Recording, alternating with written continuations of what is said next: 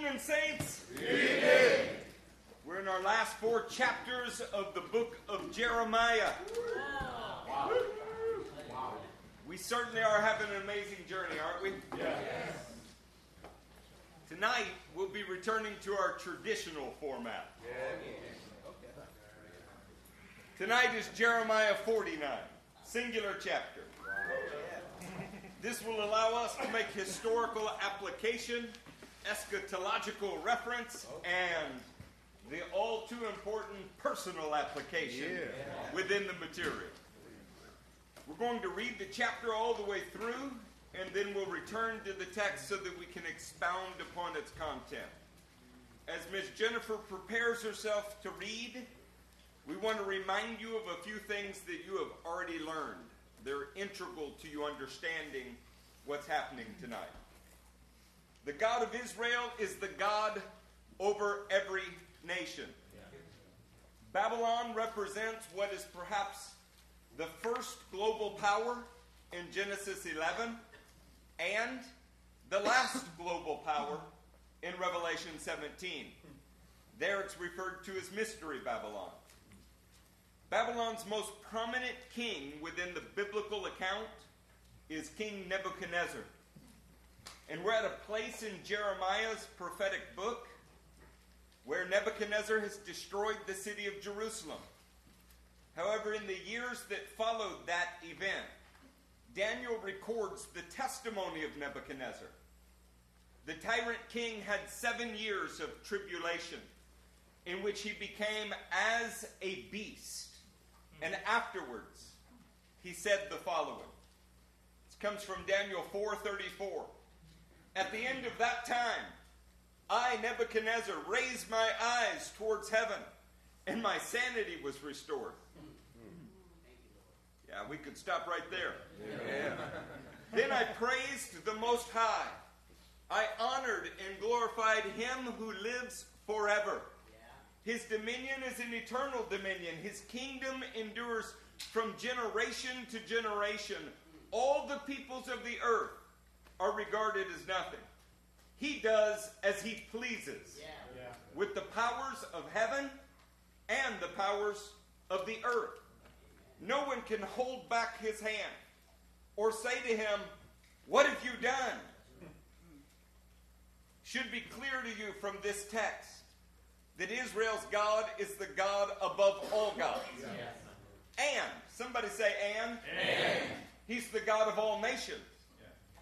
The sons of men may not always understand what Adonai is planning, but it's clear that his plans stand forever and cannot be altered by any opposing power. The fact that the king of Babylon, who's a Gentile, by the way, came to understand this so clearly and that our whole chapter, a whole chapter of Daniel, is dedicated to his own testimony. The testimony of a Gentile king makes it into the Bible as a complete chapter.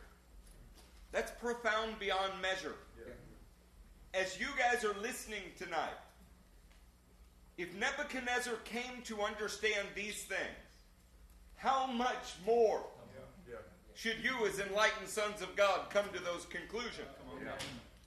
Jeremiah 49 continues in the address of 10 Gentile kingdoms that the Lord shows total sovereignty over.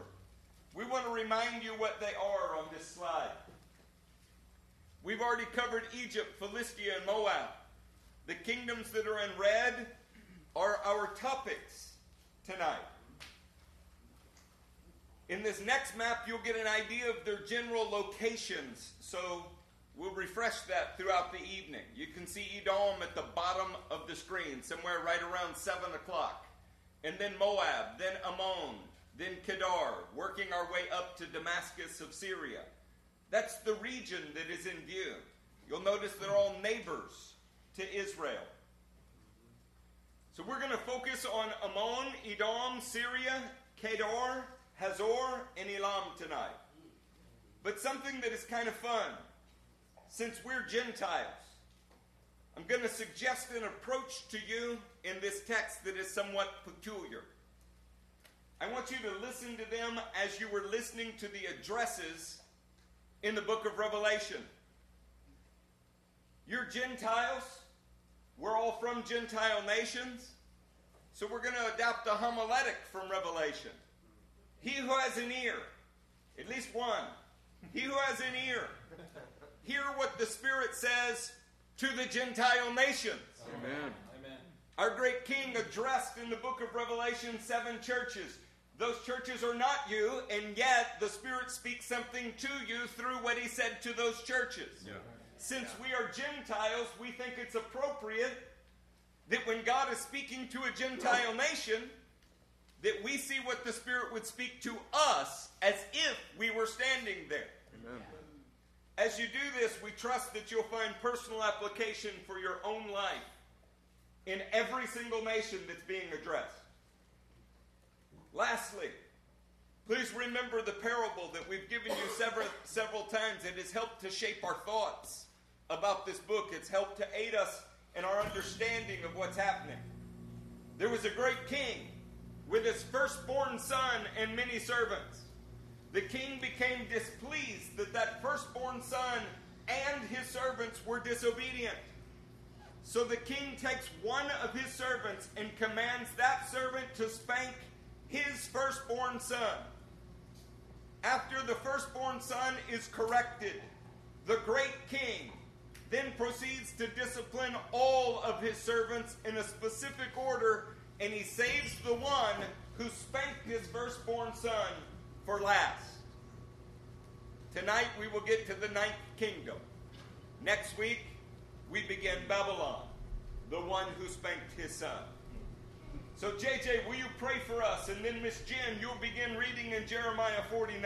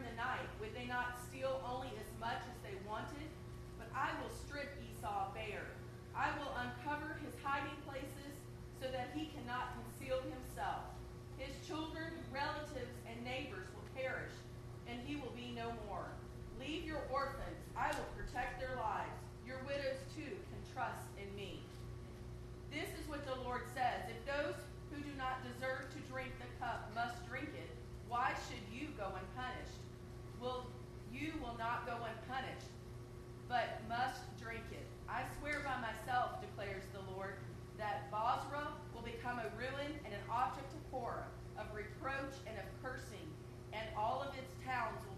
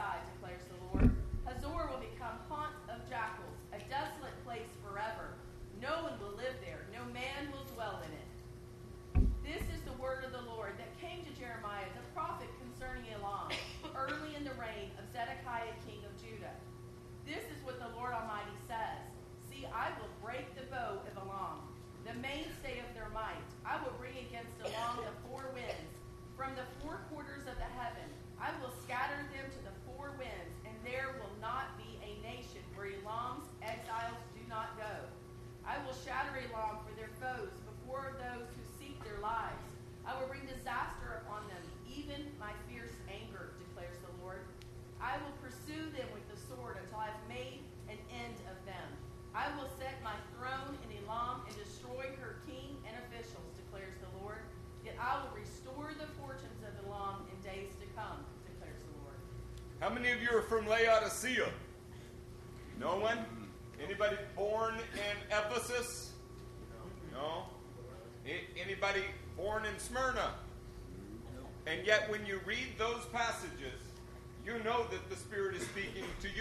you? He who has an ear, let him hear what the Spirit says to the churches. If God takes the time to address a nation, do not think that you are exempt from that address simply because you were not born in that nation. These principles are universally applicable to all of us. Amen. If you keep that in mind as we move through the text tonight, then there will not be a wasted line in it for your life. Amen. Well, let's pick up with the Ammonites in verse 1. Concerning the Ammonites, this is what the Lord says Has Israel no sons? Has she no heirs? Why then has Molech taken possession of Gad? Why do his people live in his town? All right, so we're going to show you this map again, and this is going to help you place Ammon. Ammon is slightly northeast of Jerusalem, across the Jordan in what is in present day Jordan. Now, as we go through this prophecy, you're going to want to remember how this nation began. And that is in Genesis 19, verse 30 through 38. In verse 30, Lot and his two daughters left Zoar and settled in the mountains, for he was afraid to stay in Zoar. He and his two daughters lived in a cave. One day, the older daughter said to the younger, Our father is old, and there is no man around here to lie with us as is the custom all over the earth. Mm. Let's get our father to drink wine and then lie with him and preserve our family line through our father. That night, they got their father to drink wine. And the older daughter went in and lay with him.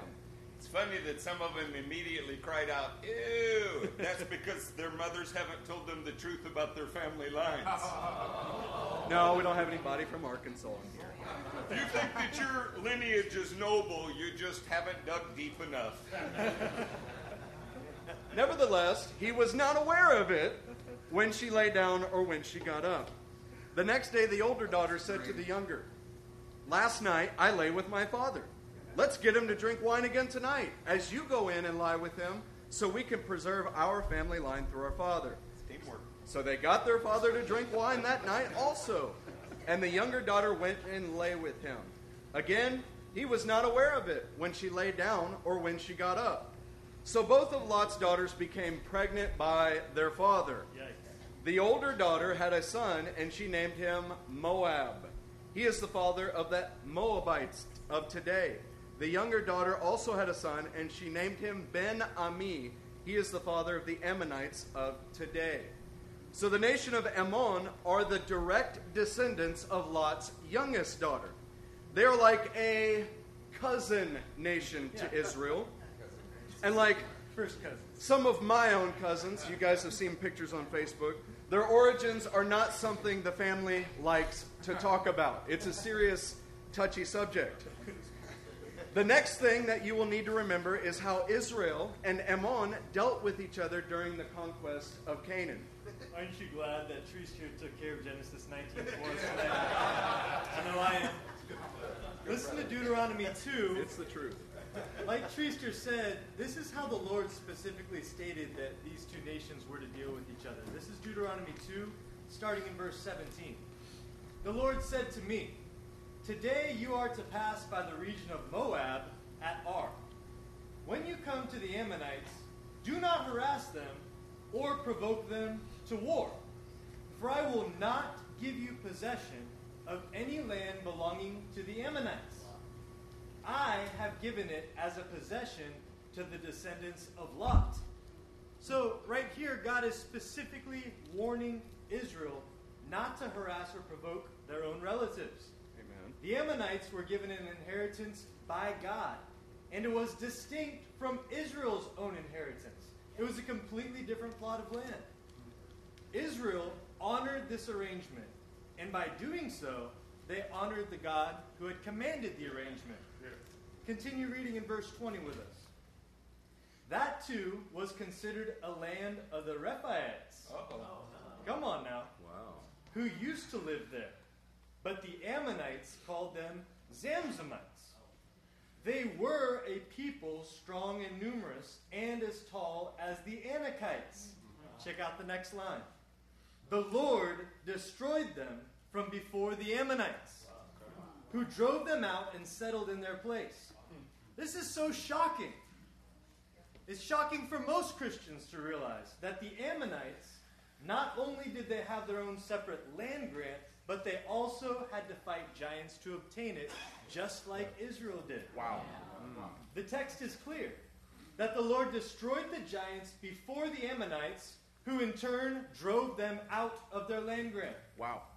This shows Adonai as the God of the nations, working out his specific plan for each of the nations. Yeah. It not only shows that he's the God of the nations, it shows that he has geographical boundaries designed for those nations. Israel is in a covenant with God as a people and with the land and with their God. That is unique and it's beautiful, but he also has ge- geographic designated areas for nations to dwell in. Yes. Okay? It's not as if Israel was set loose to just go take over the world. They had very specific boundaries that are theirs. That is an entirely different view than just the strong take it. With that new revelation, we need to go back and reread verse 1 again. Concerning the Ammonites, this is what the Lord says. Has Israel no sons? Has she no heirs? Why then has Molech taken possession of Gad? Why do his people live in its towns? Okay, so has Israel no sons, that phrase? And the phrase, has she no heirs, is a reference to God's intention that Abraham, Isaac, and Jacob would all receive their inheritances as a specific land grant with their children, with the generations of children. For more on that, you can read Genesis 15, you can read Genesis 17, Genesis 26, and Genesis 35. And for a New Testament reference, Hebrews 11. Israel had not interfered with the inheritance of the Ammonites, but the Ammonites were trying to take the inheritance of Israel as if they were no longer heirs to receive it. Oh. While the nation is definitely being called into account, notice that the archon Molech is being singled out. This should call to mind Psalm 82, 1 through 8. Psalm 82. God has taken his place in the divine council. In the midst of the gods, he holds judgment. Hmm. How long will you judge unjustly? The gods being the subject of his statements. And show partiality to the wicked. Give justice to the weak and the fatherless. Maintain the right of the afflicted and the destitute. Rescue the weak and the needy. Deliver them from the hand of the wicked. They have neither knowledge nor understanding. They walk about in darkness. All the foundations of the earth are shaken. I said, You are gods, hmm. sons of the Most High, all of you. Nevertheless, like men, you shall die and fall like any prince. Verse 8 Arise, O God, judge the earth, for you shall inherit all the nations. Hallelujah. Saints, if you don't understand this reference, please review the teachings on celestial powers. Or Star Power series is, I believe, how we titled it inside of the app. Molech is a real spiritual power, an Elohim, a being that was entrusted with part of the nations. He's being called to account for misleading the people of Ammon, and he will be judged for his actions. As we go on to verse 2, keep in mind that the Ammonites are trying to take the land of Israel and their family. They're like cousins of Israel and trying to seize Israel's inheritance while they're in a desperate situation. Wow. Let's go ahead and pick up in verse 2. But the days are coming, declares the Lord, when I will sound the battle cry against Rabbah of the Ammonites. It will become a mound of ruins, and its surrounding villages will be set on fire. Then Israel will drive out those who drove her out, says the Lord. So when you're looking at this, if you're not immediately familiar with the Older Testament history, it, it could be confusing. As so often is the case with biblical prophecy, more than one thing is going on. This is being prophesied in the leading up to the Babylonian exile, in which the Ammonite capital of Rabbah will become a mound of ruins at the hands of the Babylonians. For more on that, you can read Ezekiel 21 18 through 22. However, the prophecy extends beyond that time and foretells of a day when Israel will drive all of the Ammonites out of Israel's inheritance. Mm-hmm. So Babylon is the one that destroyed their capital cities, but the secondary issue that was not dealt with during the Babylonian campaign is prophesied that Israel will drive Ammonites out of the inheritance that God gave Israel that Ammon was trying to hold. Yeah. That has profound implications for the Middle East map today. Yeah. All right, picking up in verse 3. Wail, O oh, Heshbon, for Ai is destroyed. Cry out, O inhabitants of Rabbah. Put on sackcloth and mourn. Rush here and there inside the walls, for Molech will go into exile. Wow. Together with his priests and officials. Man, y'all catch that?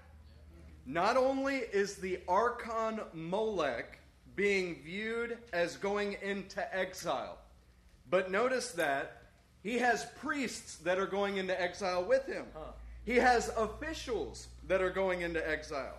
And the people are within their control. Molech the god going into exile with priest officials and people under their control. Now, this is of extraordinary interest when you consider that Adonai chose the nation of Israel. He chose Israel, and Jesus is the head of that nation.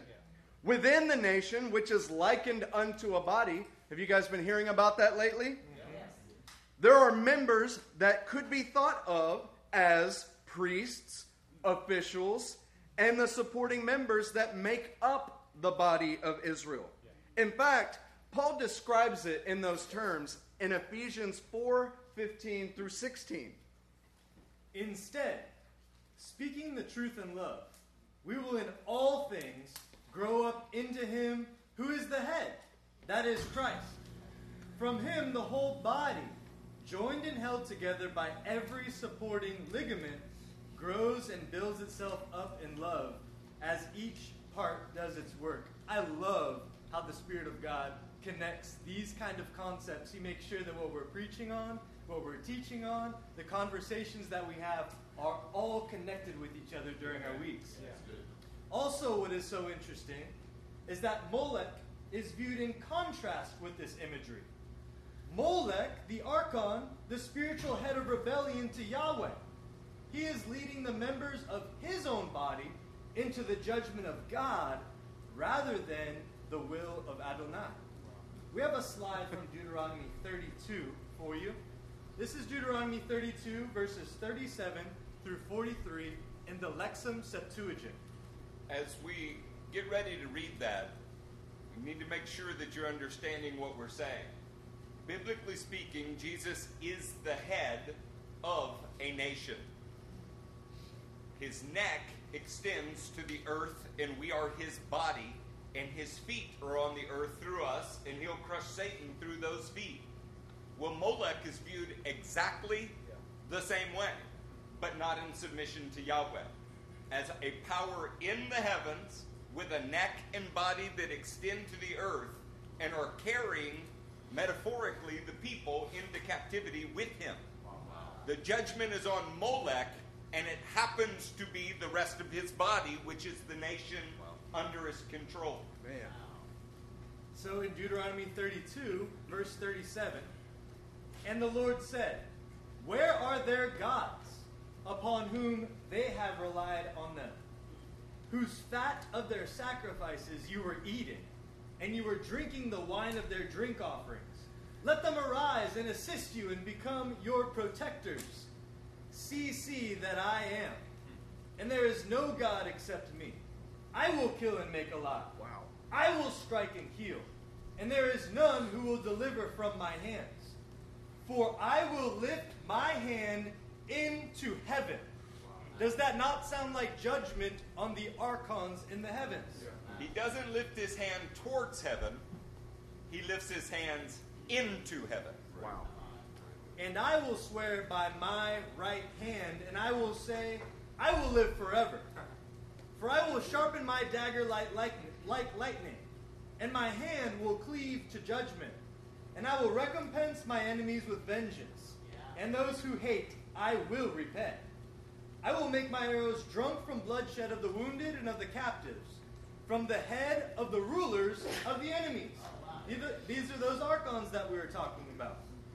Delight, O heavens, with him, and worship him, you sons of God. Delight, O nations, with his people. You see, all the nations are God's inheritance.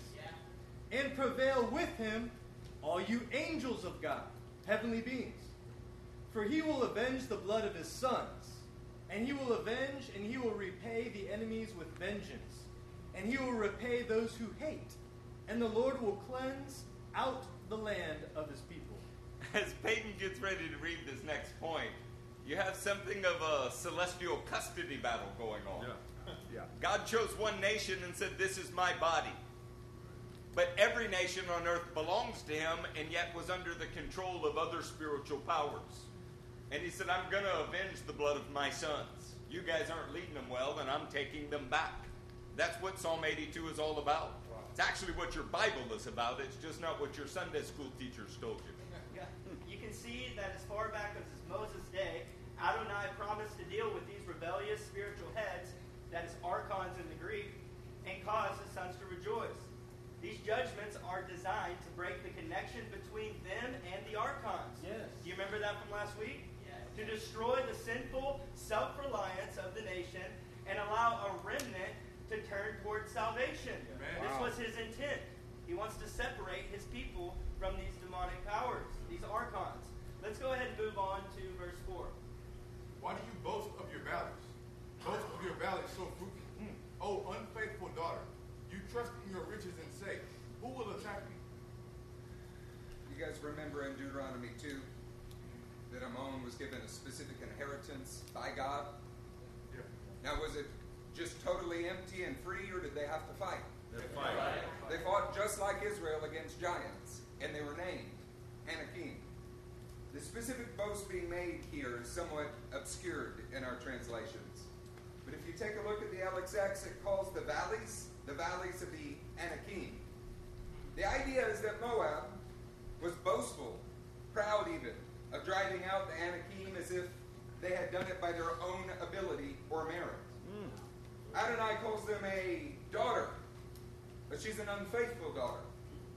Saints, this is a double entendre of sorts. She was unfaithful in the beginning, unfaithful now in the present. Her origin started in some lasciviousness, tricking her father into incest. And yet there had been serious moments where God had delivered her. But she has accredited those moments to her own strength and her own accord. This unfaithfulness reaches an all-time high when the Ammonite king, King Baalis, been debating how to pronounce that all day, It, it really, it's, it's a very interesting phonetic word. B A A L I S. I You can guess what. Yeah. this king named uh, Baalis Bayless. sent men to kill Gedaliah. How, Steve Thomas, how would you say that? Oh, it's okay. It's all right. I won't put you on the spot. That was found in Jeremiah 40, 11 through 14. When there was a singular remnant left in Israel, he sent a man to go kill that leader. Wow. Are you saints ready for some personal application? Yeah. So he who has an ear, let him hear what the Spirit says to the nations. Yeah. Is Ammon's behavior really that different than a Christian that God is merciful to, even though they are not pure? The Christian sees some giants fall during the course of their walk, but never commit to total purity in their walk. Wow. Like an unfaithful daughter that has shown mercy, they treat the mercy as a license for continued immorality. So often in these cases, the Christian prefers to direct their hostility toward other sons and daughters that are walking rightly, rather than declaring war on their own unfaithfulness. And what the Spirit says to the nations. You think maybe we could learn something from that? Yes. Let's pick up in verse 5. I will bring terror on you from all those around you, declares the Lord, the Lord Almighty. Every one of you will be driven away, and no one will gather the fugitives. Wow. This is pretty similar to other prophecies. But God never wastes a word. It's interesting to note that Lot and his daughters fled from Sodom and Gomorrah like fugitives. This was largely because they settled in a place that they should not have. And then they negotiated the terms of their resettlement in ways they should not have. Oh my goodness. They were told to go to the city of Zoar and they didn't. They went to a cave because they were scared. Then this led to incestuous sin in a cave outside of Zoar. To us, this seems to have parallels in Christians that have been shown saving mercy but have failed to ever rid themselves of impurity.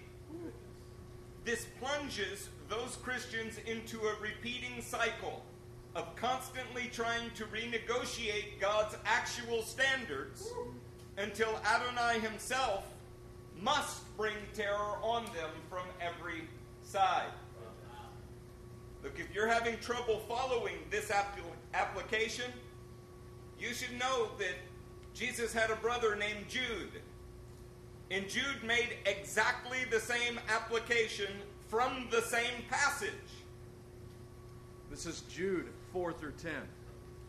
For certain men whose condemnation was written about long ago have secretly slipped in among you. He's talking about he's talking to the church.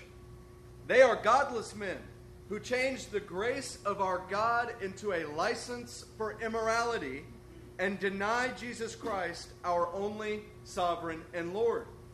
Though you already know all this, I want to remind you that the Lord delivered his people out of Egypt, but later destroyed those who did not believe. And the angels who did not keep their positions of authority, but abandoned their own home, these he has kept in darkness, bound with everlasting chains for judgment on the great day. In a similar way, Sodom and Gomorrah and the surrounding towns gave themselves up to sexual immorality and perversion. They serve as an example of those who suffer the punishment of eternal fire. In the very same way, these dreamers pollute their own bodies, reject authority, and slander celestial beings. But even the archangel Michael, when he was disputing with the devil about the body of Moses, did not dare to bring a slanderous accusation against him, but said, The Lord rebuke you.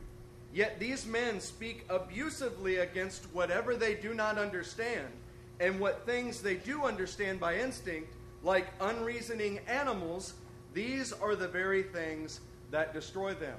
So follow this through that passage. He starts off by discussing his people leaving Egypt, being saved, but most of them being destroyed, even though they had previously been saved.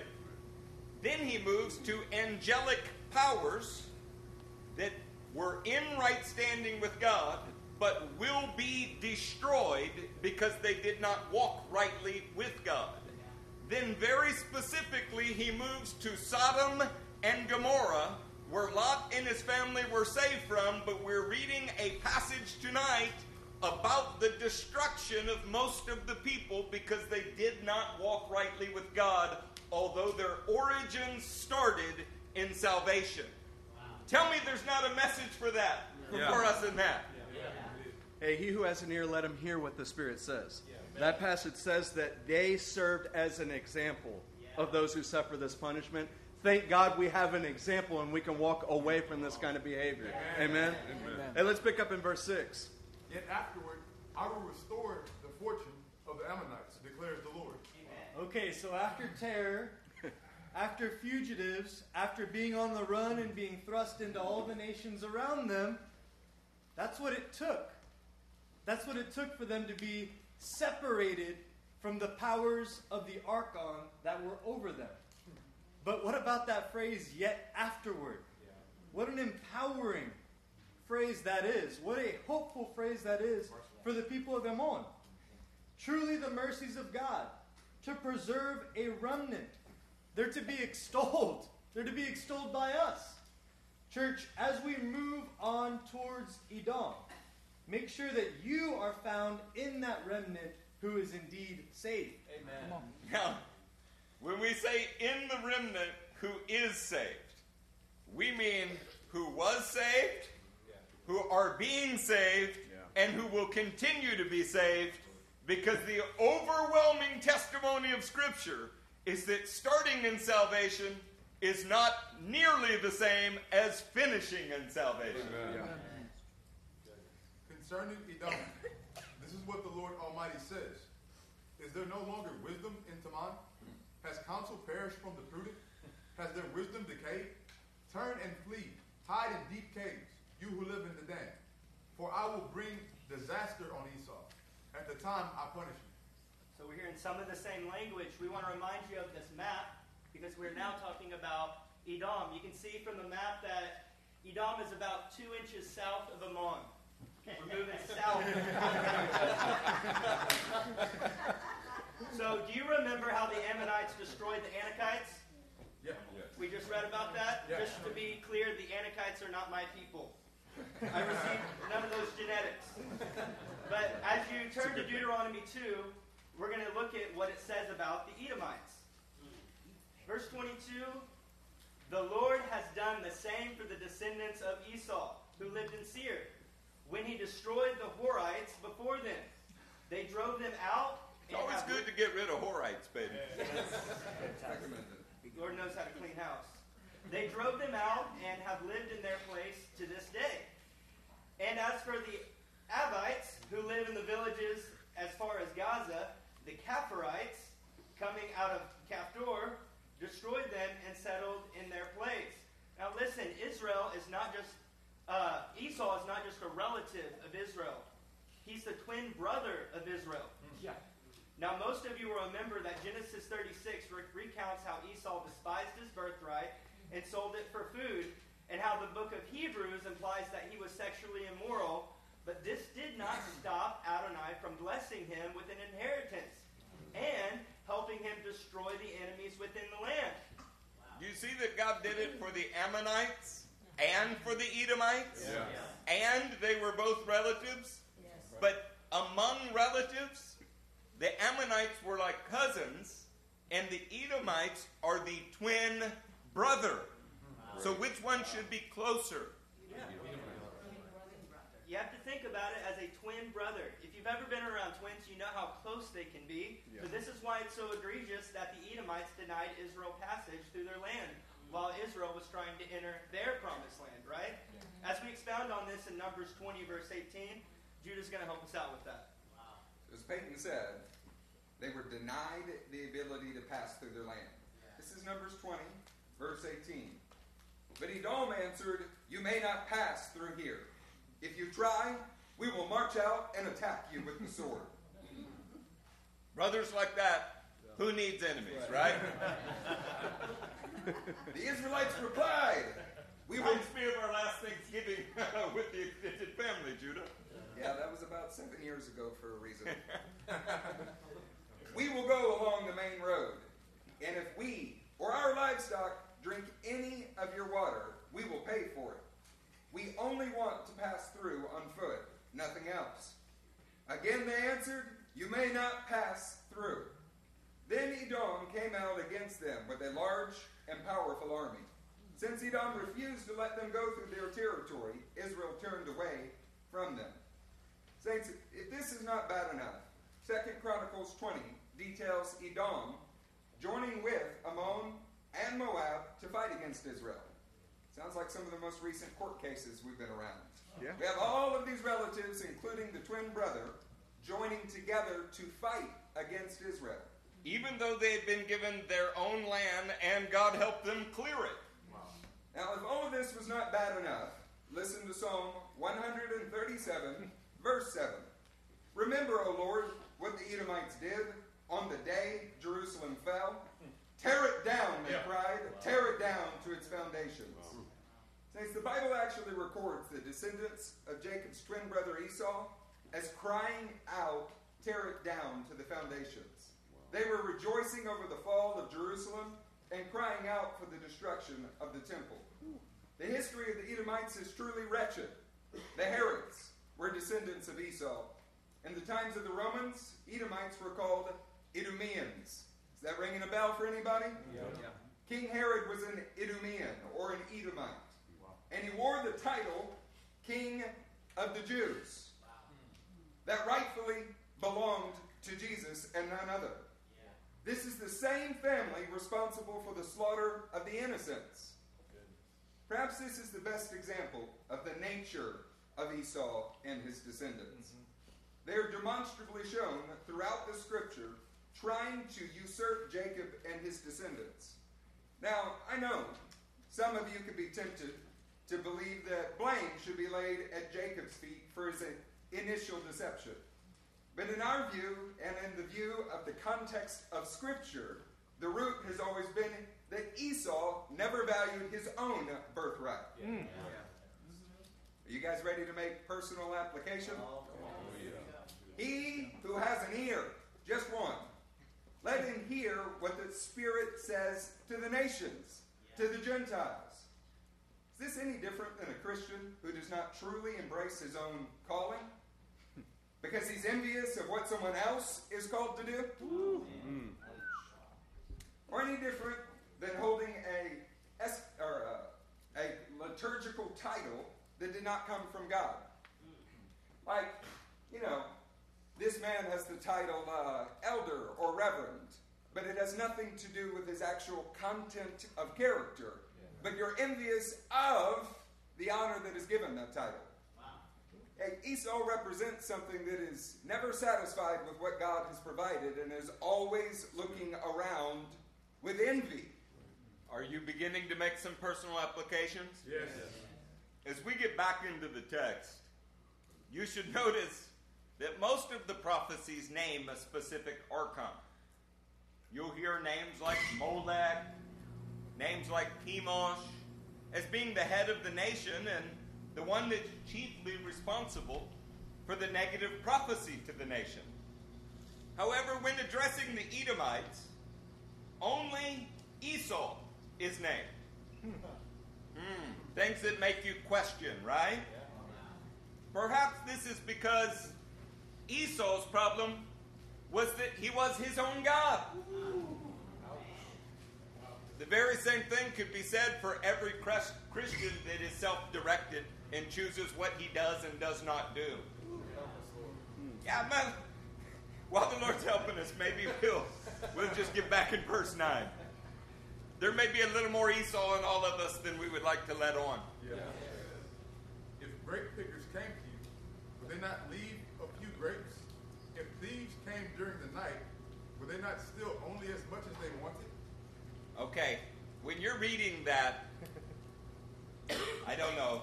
It's uh, a little bit like listening to my friend Raja tell a joke. I'm sure it's very funny in Tamil, but by the time it makes it to English, uh, I, I think it's funny that he's telling it. I have no idea what he's saying, though. What is in view here is this is a reference to the ruthless nature of Edom's hatred of the Jews. See, the Torah forbids the Jewish nation to go back over a harvest of grapes a second time. There had to be something left for widows and orphans and the foreigner traveling within their land. The idea here, when God says, if grape pickers came to you, would they not leave a few grapes? If thieves came during the night, would they not steal only as much as they wanted? Is a thief would fill his belly and run. Yeah. Uh, a normal harvesting crew would leave something. But Esau showed no restraint in his treatment of his twin brother. And God takes it rather personally. All right, verse 10. But I will strip Esau bare. Oh, I will uncover his hiding places, so that he cannot conceal himself. His children and his children, relatives, and neighbors will perish, and he will be no more. Leave your orphans. I will protect their lives. Your widows too can trust in me. Wow. all right. So instead of separating the people from the Archon and destroying self reliance so that a remnant can be preserved, Adonai is saying here that he will strip Esau bare and only save the orphans and widows who trust in him. Those are the only people that are going to be saved. There's not going to be a remnant, just those people, orphans and widows. It, it's much more severe than anything that he says to Philistia. It's much more severe than anything that he says to most nations. And it's because this nation is the closest relative and they act the most hostile. Now, we're not going to make personal application for you and your family members, but it's worth thinking about. Yeah. Yeah. What God is saying here, this is the kindness and the sternness of God. This is the sternness to those who are treating their brothers the wrong way, but the kindness to those who trust in God. Let's pick up in verse 12. This is what the Lord says. If those who do not deserve to drink the cup must drink it, why should you go unpunished? You will not go unpunished, but must drink it. So if righteous believers must drink the cup of suffering, what will be the outcome of the unrighteous who must drink the cup of his wrath? Are you catching what he's saying here? If the righteous believers must drink the cup of suffering, nobody's excluded. What's the outcome of the unrighteous who are also going to drink of that same cup of his wrath? Yeah. Now, what do you think that does to rapture theology? If those who do not deserve the wrath of God must still drink from the cup of suffering, then how about those that do deserve it? But do you see that he says those that don't deserve it must drink from it? Yeah. It's an honor. It, it, it is an honor. Yes.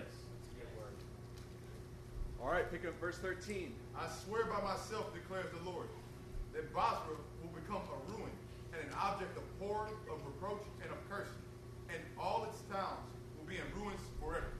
We cannot talk about Bozrah and just skip by it. We have a few passages for you because Bozrah is a very, very significant and terrifying place in the last days. Listen to Isaiah 34, and we're going to be reading through verses 4, 4 through 9. All the stars of the heavens will be dissolved. Sounds like a minor event that could have happened in the first century. This definitely has not happened yet, is what we're hinting at. And the sky rolled up like a scroll. All the stor- starry host will fall, like withered leaves from the vine, like shriveled figs from the fig tree. My sword has drunk its fill in the heavens. Remember Deuteronomy 32? With his arm into the heavens in judgment? My sword has drunk its fill in the heavens. See, it descends in judgment on Edom, down to the earth. it started in the heavens and works its way down. The people I have totally destroyed. The sword of the Lord is bathed in blood. That's terrifying. It's terrifying. It is covered with fat, the blood of lambs and goats, fat from the kidneys of rams. For the Lord has a sacrifice in Bozrah and a great slaughter in Edom.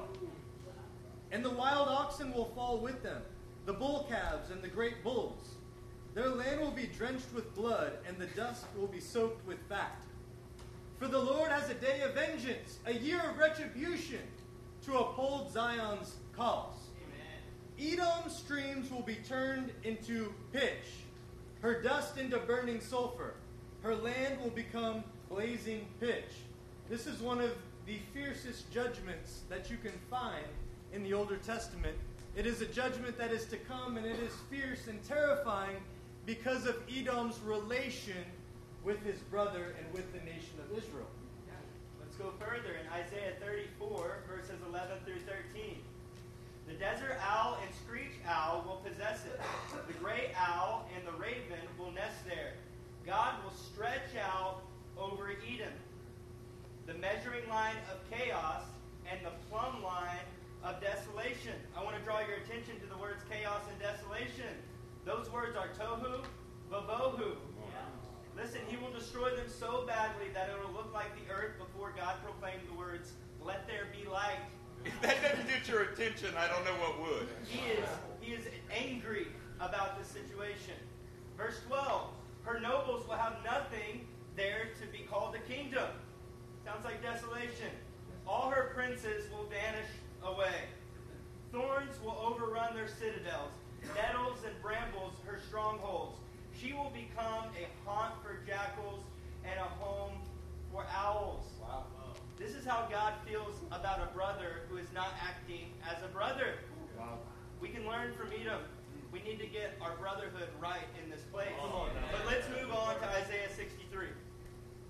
Isaiah 63, verses 1 through 6. Who is this coming from Edom, from Bozrah, with his garments stained crimson? Who is this robed in splendor, striding forth in the greatness of his strength? It is I, speaking in righteousness, mighty to save. Why are your garments red, like those of one treading the winepress? Good question. That's a, it's a great question. And let, let's ask another question first. Who do you think is speaking when he says, It is I, speaking in righteousness, mighty to save? It's a theory. Let's see. Uh, maybe it's uh, the blood of the lamb, his sacrifice. Yeah, he's covered in his own blood, maybe. I don't know. Yeah. We'll see. That's what my son is. Or pretty pastel watercolors from an Episcopalian church. Why are your garments red, like those of one treading the winepress? I have trodden the winepress alone, From the nations, no one was with me. I trampled them in my anger and trod them down in my wrath. Their blood splattered my garments, and I stained all my clothing. Huh. For the day of vengeance was in my heart, and the year of my redemption has come. I looked, but there was no one to help. I was appalled that no one gave support, so my own arm worked salvation for me. And my own wrath sustained me. I trampled the nations in my anger. In my wrath, I made them drunk and poured their blood on the ground. Guys, before we get to Revelation 19, between Isaiah 34 and Isaiah 63 is about as strong of judgment language as you can get on this side of eternity. One of the things that's most interesting about it, to those that spend their time contemplating these things, is he said he tramples the nations. He says it multiple times. But his landing place, his starting place for the circular motion around Jerusalem seems to be Bozrah. He starts with that nearest relative that behaved the worst and works his way around. That's an interesting concept. How many of you are looking forward to uh, Lindo Cooley singing that we'll ride with you? Uh, or seeing Jesus on a white horse, right? Yes. Let's read Revelation 19 11 together. I saw heaven standing open, and there before me was a white horse, whose rider is called Faithful and True. With justice he judges and makes war. His eyes are like blazing fire, and on his head are many crowns. He has a name written on him that no one knows but he himself. He is dressed in a robe dipped in blood. Where did it get bloody, friends? Bozrah, a great sacrifice beginning with Esau's descendants. Why? Because from the onset of God's plan, they worked against their own twin brother to try to stop it from happening. In spite of the fact that God was good enough to them to give them their own land and help them drive out celestial contaminants oh within the people. Man. When you've been forgiven and you go out and choke somebody that owes you a debt, well, you might have a little Esau in you yet. Hmm. You really have to engage with the seriousness of this because you shouldn't think of this as somebody else somewhere else. No. These prophecies are to the Gentiles, Wow. and you and I are pork eating Gentiles. He is dressed in a robe dipped in blood, and his name is the Word of God. The armies of heaven were following him. They're not fat, naked babies playing harps. armies are formed for a specific reason. You need to change your views of what you think Messiah is and adopt a more Son of David like view. Yeah. He is coming to win. Yeah. The armies of heaven were following him, riding on a white horse and dressed in fine linen, white and clean. Out of his mouth comes a sharp sword with which to strike down the nations. He will rule them with a scepter, with an iron scepter. Hear this phrase. He treads the winepress of the fury of the wrath of God Almighty. Is God furious with rebellious nations? Yes. But where does he start? Bozrah. From Isaiah 34 to Isaiah 63 to Revelation 19, the twin brother that is a false brother gets the most severe treatment. A remnant of orphans and widows will be saved, but the nation itself will be totally destroyed, never to rise again. In the coming verses, what we're about to read, they've already been hinted at all over the place. Edom is likened unto Sodom and Gomorrah as far as the extent of the judgment that will fall on the nation. For no other reason than he is a twin brother that is a false brother that God did great things for, but he made it his life's ambition to stop God from doing something for his brother. Mm, yeah. All right, verse 14. I have heard a message from the Lord. An envoy was sent to the nations to say, Assemble yourselves and attack it. Rise up for battle. Now I will make you small among the nations, despised among men. The terror you inspire and the pride of your heart have, have deceived you. You who live in the clefts of the rock, who occupy the heights of the hill. Though you build your nest as high as the eagles, from there I will bring you down, declares the Lord. Did you see the eagle imagery there? You see, in Scripture, God is the protecting wings of the eagle, as well as the swooping judgment of the eagle, the other side of the eagle. Yes. Here, Esau has ascended in his actions to usurping God, and he will be brought down. It says that the pride of his heart has deceived him, and he built his nest as high as the eagles. He thought he was over his brother because he thought he was over God, and God is going to swoop down him with that eagle imagery. Pick up in verse 17. Edom will become an object of horror. All who pass by will be appalled and will scoff because of all its. So, for time's sake, we will not get into the parallels with the crucifixion, but every false brother is in some way very much like Esau, passing by, scoffing because of the wounds that they see on their brother. Picking up in verse 18. As, as Sodom and Gomorrah were over, overthrown, along with their neighboring towns, says the Lord, no one will live there, no man will dwell in it. How was the destruction of Sodom and Gomorrah? Was that a pleasant experience for those people? No. You ever met anybody from Sodom and Gomorrah? Don't confuse a sodomite with somebody who lives in Sodom and Gomorrah. He's just named for his likeness of the practice. But you've never met anybody from there because when God judged it, it was done. Yeah, I, I mean, even today, even several thousand years after the occurrence, even in our society, halfway across the world, you still hear people saying, like Sodom and Gomorrah, and using it for situations around them. That's the kind of impact that the judgment of Sodom and Gomorrah had on the rest of the world. And that's the kind of impact that the Lord is speaking about Edom.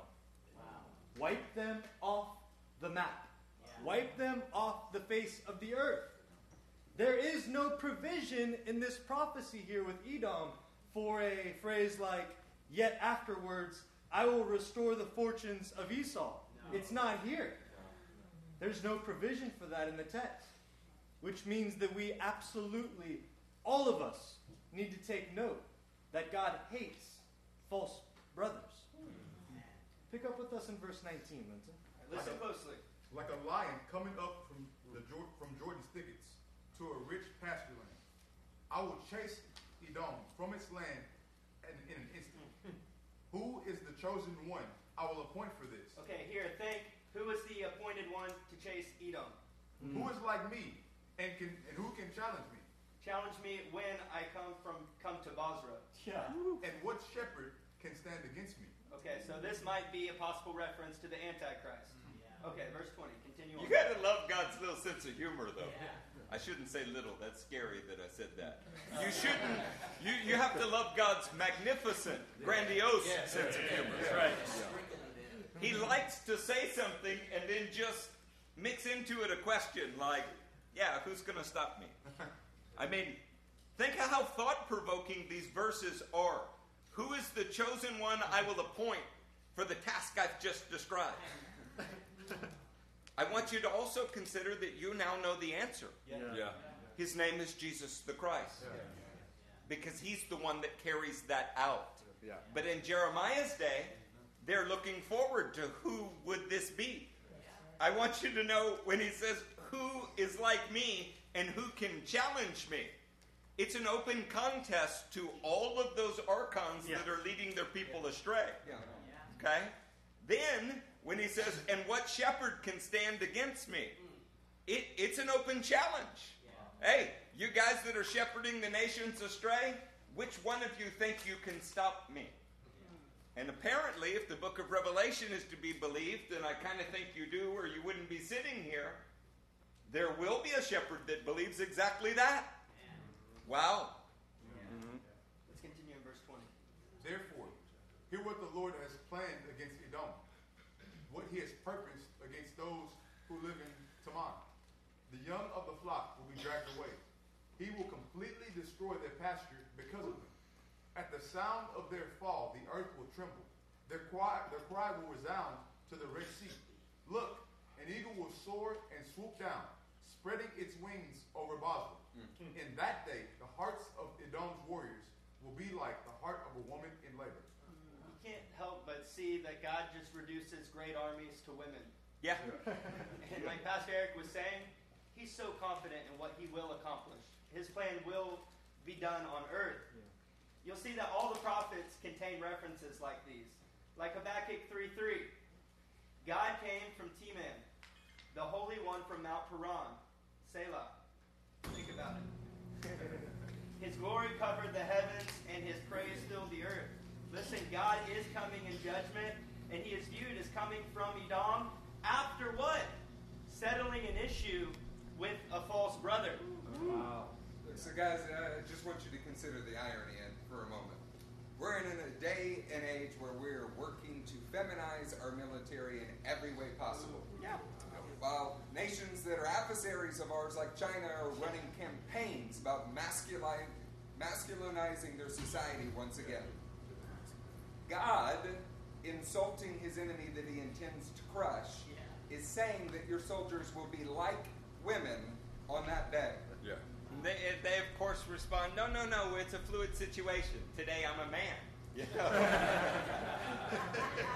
what has been insulting throughout biblical history is now being embraced by our joint chiefs of staff. Yeah.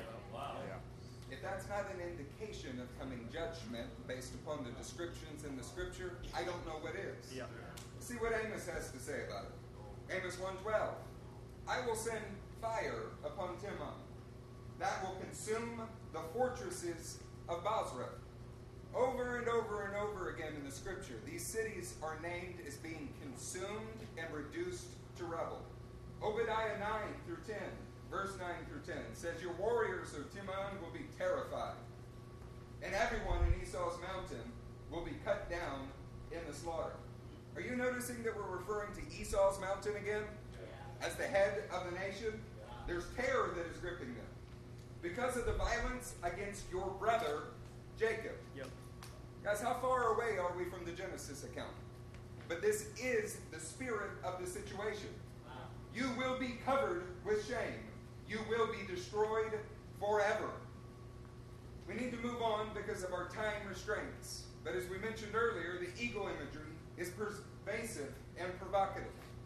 It is describing an event where you can either be soaring on eagle's wings, the Lord is lifting you on high, or you are beneath the Lord as an eagle coming down to catch you. But additionally, the nations are viewed in labor pains. They do more than they do not produce salvation, but they do more than that. They cause a working inside of them that is gripping them but does not produce life. Okay? There's a tribulation that is associated with every other nation, like what we've been reading about in Jeremiah. Luke 21, 1 Thessalonians 5. They say that this will happen to the whole world. Hey, are you tracking with me for a minute? Yeah. We've been talking about the days of Jacob's trouble, but every nation right, unrighteous throughout the earth, there's going to be a day of their trouble that is coming upon them. Which is pretty funny when you consider that people say, oh, it's Jacob's trouble, so it's Israel that goes through that tribulation. No, the Bible makes the consistent claim that every nation is going to travail during this time. And even those that don't deserve to drink the cup have to drink the cup. Lest we think that we're insulated with an ocean between us and Israel, currently believing ourselves strong, consider the attributes of Esau. Esau was a mighty warrior, and he was a hunter.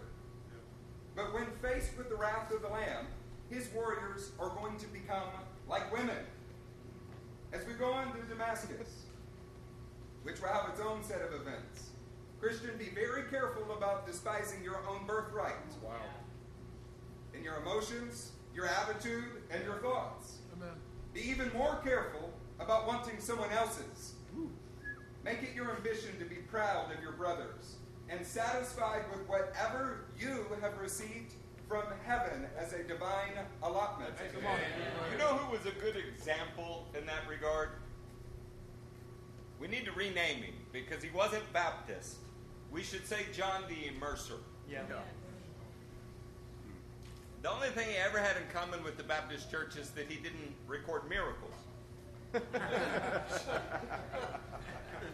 in situations that could be viewed as jealous, he simply said, A man can only receive that which he was given from heaven. Do you know how much that will protect you? I promise your birthright is excellent. I promise your designed inheritance is beautiful. I promise that God will not hold you guiltless if you despise it, and He will punish you with terror on every side if you try to take someone else's. Yeah. I can promise you that. Esau teaches us this lesson. But we're talking about Damascus. So help me out, Justin.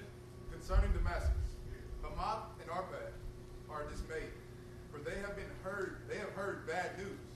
They are disheartened, troubled like the restless sea. Somebody say restless seas. Restless seas. Okay. While you're thinking about that, I want to give you a map to help you understand where we're at because we're Americans and we're used to seeing Texas in the center of the world map. Yeah. And while that has a certain wisdom to it, it's not how the Bible views it. Right in the center of that screen is Damascus, Syria. That is the region that we're talking about, and the prophecies are addressed to Damascus. But there are some ways that you know for sure that we're talking about the nation of Syria and not Damascus. To start with, Hamath is far north of Damascus, which is the next city that was mentioned. To go further with it, Arpad is further north than that. So it's it's a way to describe the capital and then the whole nation. This would be similar to saying from Los Angeles to New York, and then misunderstanding that the prophecies were about Los Angeles and New York, when in reality we're just describing all of Syria. The things spoken to Syria are applicable to the whole world. The very things that he said about restless seas, that is true for Syria, but it also is true for everyone else. I'm going to read you Luke 21 25 to give you an idea of that. This is the Olivet Discourse, it's parallel to Matthew 24. There will be signs in the sun, moon, and stars. On the earth, nations will be in anguish and perplexity at the roaring and the tossing of the sea. Men will faint from terror, apprehensive of what is coming on the world, for the heavenly bodies will be shaken. At that time, they will see the Son of Man coming in a cloud with power and great glory. And if you had to pick a compass direction that you would see him coming from, just find Bozrah on your compass and you'll Yeah. do just fine. Hey, would you pick up in verse 24 as we continue in Damascus, Syria? Damascus has become feeble. She has turned to flee, and panic has gripped her. Anguish and pain have seized her. Pain like that of a woman in labor. All right, do you see that same imagery again and again? The labor pains that was prophesied over Israel, the labor pains prophesied over the other nation, they're also prophesied to Damascus. And again, these are labor pains that don't produce national salvation for Syria. And again, what is said to Syria is also coming on the entire earth. Yeah. Listen to Luke 21 34 through 36. It says, Be careful, or your hearts will be weighed down with dissipation, drunkenness, and the anxieties of life. Mm. Man, that's a good word for our times, isn't it? And that day will close on you unexpectedly like a trap. For it will come upon all those who live on the face of the whole earth. Be always on the watch and pray that you may be able to escape all that is about to happen and that you may be able to stand before the Son of Man. So Look- we we uh, we have 44 minutes, and we we do have a ways to go, but we're we're trying to draw your attention to where Jesus is speaking from. We're trying for you to be able to understand that the New Testament was not written out of a vacuum. They looked at 10 nations that were being addressed in Jeremiah's day that represented the world surrounding Israel, and then it scales up and is spoken to the world. Everything that was said to these 10 nations is true of all nations, and a warning for our soul in the same way that the homiletic in the book of Revelation, spoken to seven churches, is applicable to all churches everywhere. Y'all follow us now? Good, because we only put like eight hours into that. Verse 25, Linton. Why has the city of renown not been abandoned? The town in which I delight. Whoa, I, I thought that this was a prophecy against Damascus, against Syria, against the towns in that nation. And now the Lord's speaking about them it, to be a people in whom He delights in. This is amazing. There are several transition, translations of this verse, and we look through them all. They all include a positive reference to the town or city that God would like to find joy or delight in. He wants to delight in the nation of Syria. The tenor of this verse is kind of something like this If they had heeded the warning, if only they had listened, because I long to delight in them. See, our God delights in the nations. He wants to find delight in the Gentile nations around Israel, but he must judge those who will not heed his instruction. How about 26 and 27? Surely her young men will fall in the streets. All her soldiers will be silent in that day, declares the Lord Almighty. I will set fire to the walls of Damascus. It will consume the fortresses of Ben Hadad. Wow.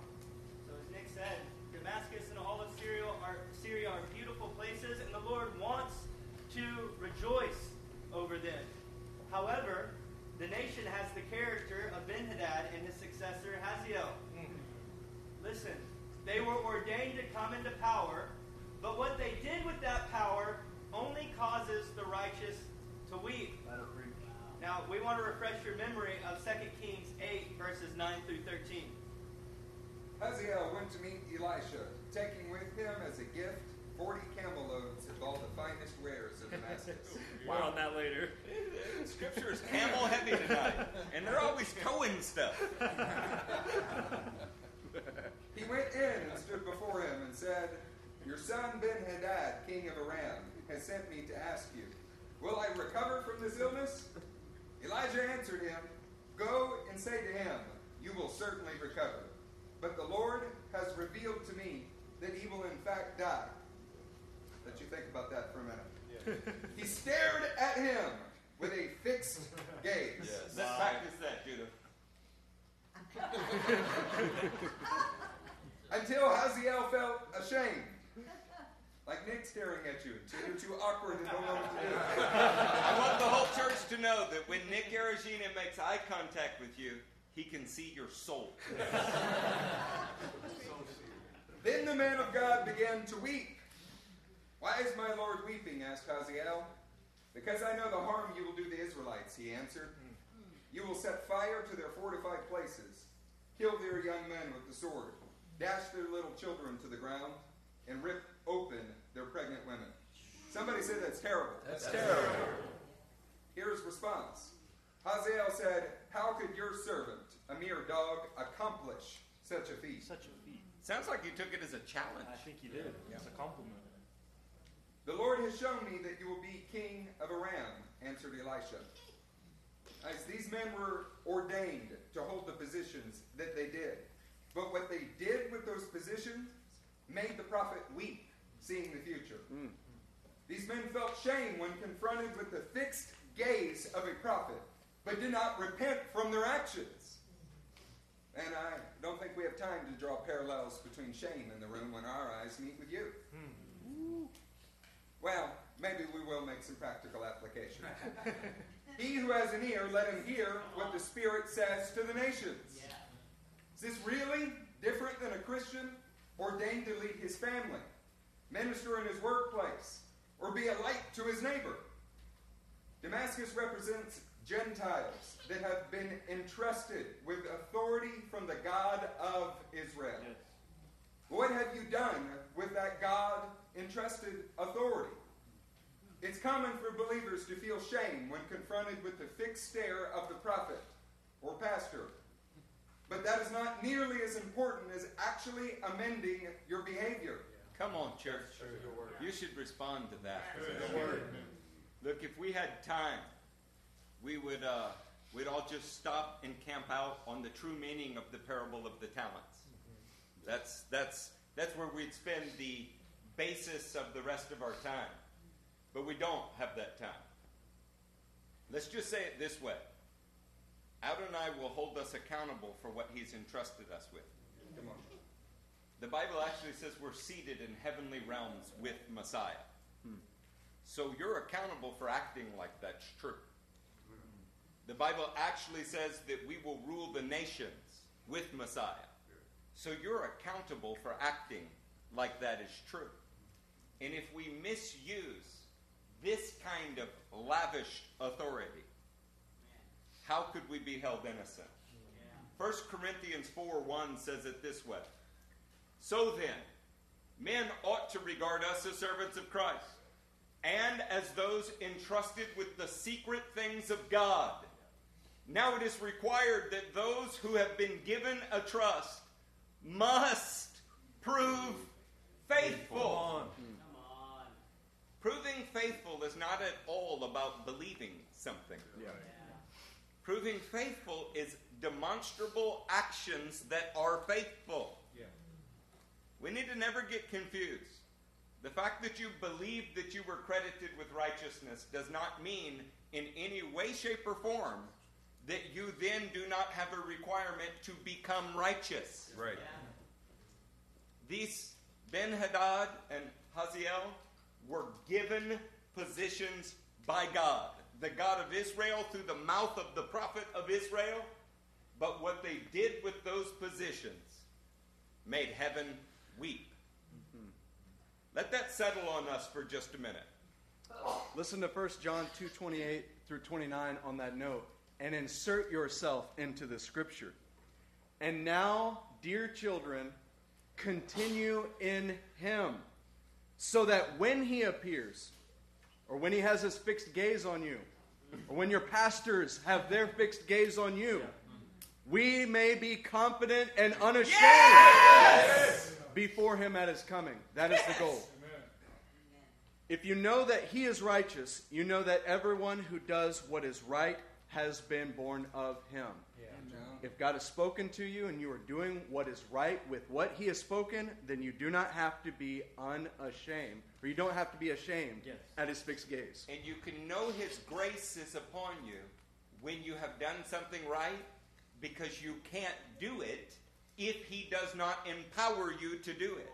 So it is in the doing of what is right faithfully that you know that his hand is actually on you. Standing around believing you're righteous does nothing for you. Acting righteously as he empowers you is proof that God is actually with you. Otherwise, you may just be self deceived. And most of the church seems to be that way. Hmm. All right, verses 28 and 29. Concerning Kedar and the kingdoms of Hazor. All right, so we're making a transition here. Who are we speaking about now? Kedar and the kingdoms of Hazor. Kedar and Hazor. We're squeezing two of them into one prophecy. Come on now. which Nebuchadnezzar, king of Babylon, attacked. This is what the Lord says Arise and attack Kedar, and destroy the place of the people, destroy the people of the east. Their tents and their flocks will be taken. Their shelters will be carried off, with all their goods and camels. Goodness, more camels, huh? Then will shout to them, terror on every side.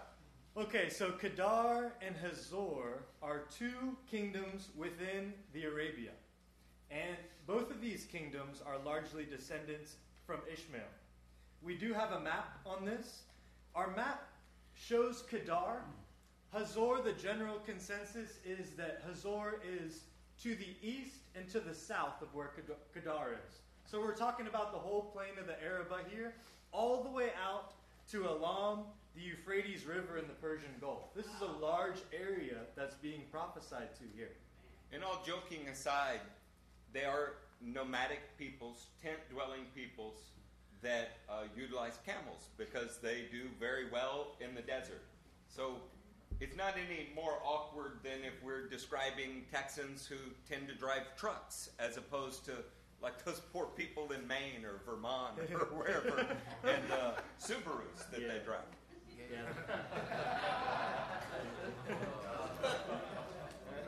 So, yes, camels were prolific in their society, but we are going to resist, I think, any more camel jokes, especially some of the ones that we were speaking about during our time of study. It was rather prolific. From the time of Gideon, though, the kings of the east were camel riding, moon worshipping, conquerors rushing in to destroy Israel. The prophecy is about the table being turned up upon them. They are now the ones in terror of sudden attack. All right, so when you are thinking about camels in the Bible, think about this for a second. It's important to note that they are the largest of the unclean animals within the biblical society. On that note, if you realize camels are the largest unclean animal in the area, let's read Matthew 19, and Peyton's going to help us out with a story. Matthew 19, verse 21. Jesus answered, If you want to be perfect, go sell your possessions and give to the poor, and you will have treasure in heaven. Then come follow me. He's saying, Get rid of the things you might otherwise rely on. Then you come follow me. Verse 22. When the young man heard this, he went away sad. Oh, because he had great wealth. The rich man was not willing to forfeit his own self sufficiency. Oh, Mm. Then Jesus said to his disciples, I tell you the truth. It is hard for a rich man to enter the kingdom of heaven. Again, I tell you, it is easier for a camel to go through the eye of a needle than for a rich man to enter the kingdom of God. Now, when his disciples heard this, they were greatly astonished. It caught them by surprise, I guess. Who then can be saved? Wow. Jesus looked at them and said, With man, this is impossible. You think he's getting after their self sufficiency? Yeah, yeah. But with God, all things are possible. that's right. Peter answered them, him, We have left everything to follow you. What then will there be for us? The disciples of Jesus forfeited every form of self sufficiency that they might have otherwise rely on. I ask you tonight, have you done that? Yes. Verse 28 Jesus said to them, I tell you the truth, at the renewal of all things, when the Son of Man sits on his glorious throne, can't wait for that day. You who have followed me will also sit on twelve thrones, judging the twelve tribes of Israel. And everyone who has left houses or brothers or sisters or fathers or mothers or children or fields for my sake will receive a hundred times as much and will inherit eternal life. Mm.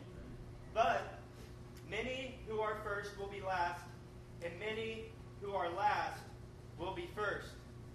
While the camel is the largest of unclean animals in the biblical world, the largest unclean animal in our world is usually self sufficiency and self reliance.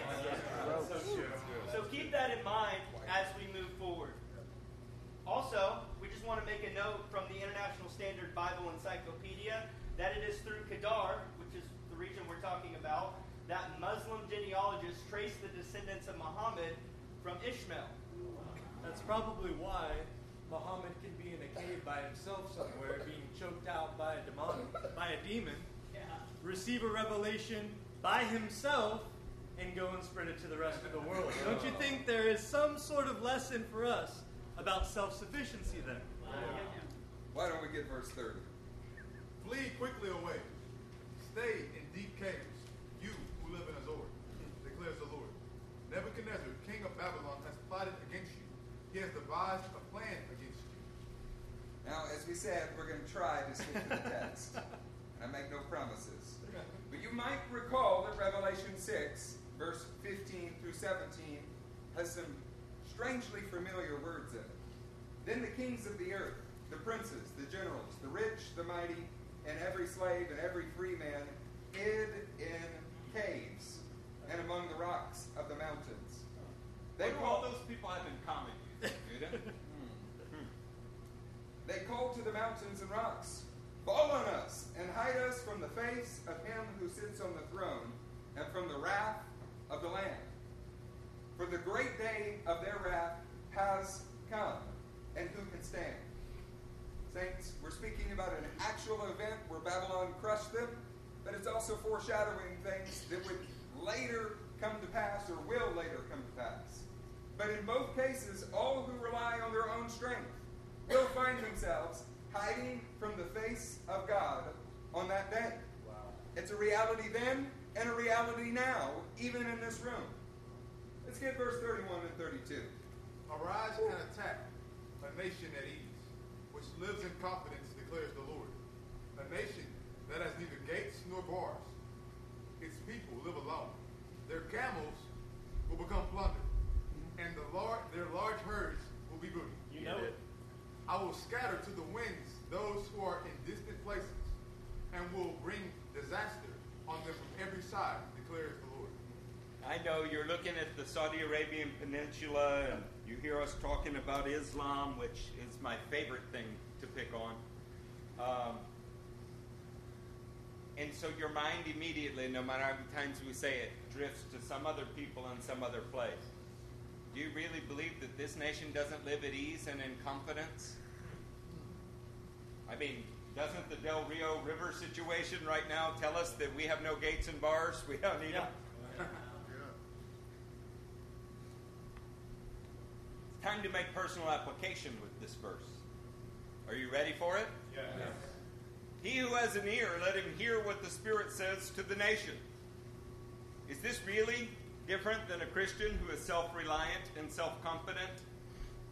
For so many, this is our largest unclean animal. We can spend all of our time straining out the tiny gnats, which are the smallest unclean animal in Israel, and completely miss the camel if our souls are not properly warned. The godliest men that I know, we are all struggling to get rid of this camel sized problem in our lives. Yeah, amen. It's the subject of all of our pastors and elders' meetings. But I'm sure you're not having any problem with it. Biblically speaking, we could use some bars and some gates against this kind of behavior. Yeah. That's called a team. Oh, come on. Yeah, that's a good word. That's called shmiha. Yeah. That's called having a brother that can look into your life and speak into your life like Jeremiah and Baruch did with each other. We need bars and gates against this kind of behavior, or one more camel joke. We simply become camel booty. Let's pick up in 33. Hazor will become a haunt of jackals, a desolate place forever. No one will live there. No man will dwell in it. All right, so there's a couple passages that's going to help us with this concept. Becoming a haunt of jackals, a desolate place.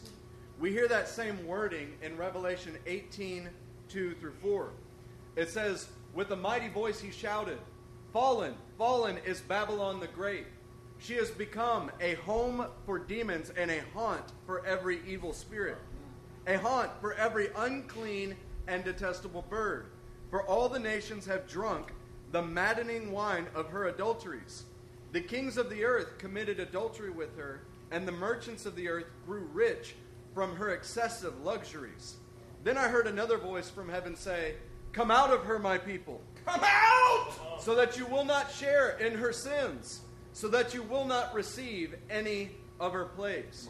In this passage, Mystery Babylon became a haunt of jackals because she persisted in her own direction throughout history in opposition to the only right way.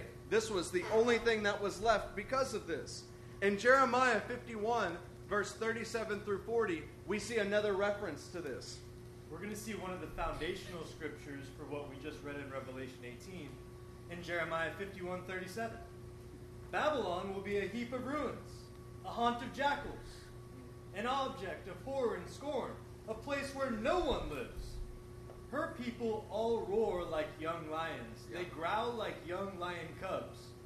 But while they are aroused, I will set out a feast for them and make them drunk, so that they shout with laughter. Then sleep forever and not awake, Wow. declares the Lord. I will bring them down like lambs to the slaughter, like rams and goats. This is in the book of Jeremiah. And Babylon is the personification of maddening behavior based on persistent self direction. Worse yet, she leads the way for others to imitate this kind of sinful behavior. Her ultimate end is in the book of Revelation. However, we are speaking of Hazor, and Hazor's behavior is what is being addressed. It is important to note that Adonai corrected this in his nation before ever addressing either Hazor or Babylon, and we see that in Jeremiah 9:11. Listen how he addresses his nation. This is Jeremiah 9, verses 11 through 14. I will make Jerusalem a heap of ruins, a haunt for jackals. And I will lay waste to the towns of Judah so no one can live there. What man is wise enough to understand this? Who has been instructed by the Lord and can explain it? Why has the land been ruined and laid waste like a desert that no one can cross? The Lord said, It is because they have forsaken my law, There it is. which I have set before them. He didn't hide it from them, He set it before them. And they have not obeyed me or followed my law. Instead, they have followed the, followed the stubbornness of their hearts. They have followed the Baals as their fathers taught them. The Lord does not take lightly following the stubbornness of your heart, operating in self direction and self reliance. I think we should take up a Proverbs 3 attitude that we trust in the Lord with all our heart, Amen. not leaning on our own understanding, our own self sufficiency, but in all our ways, acknowledging Him. And what does He do? He makes our paths straight. Hey, where does judgment begin?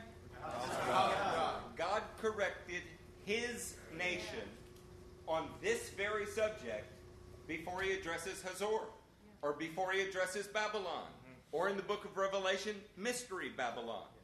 What do you think we ought to do before we're preaching Come to on. others?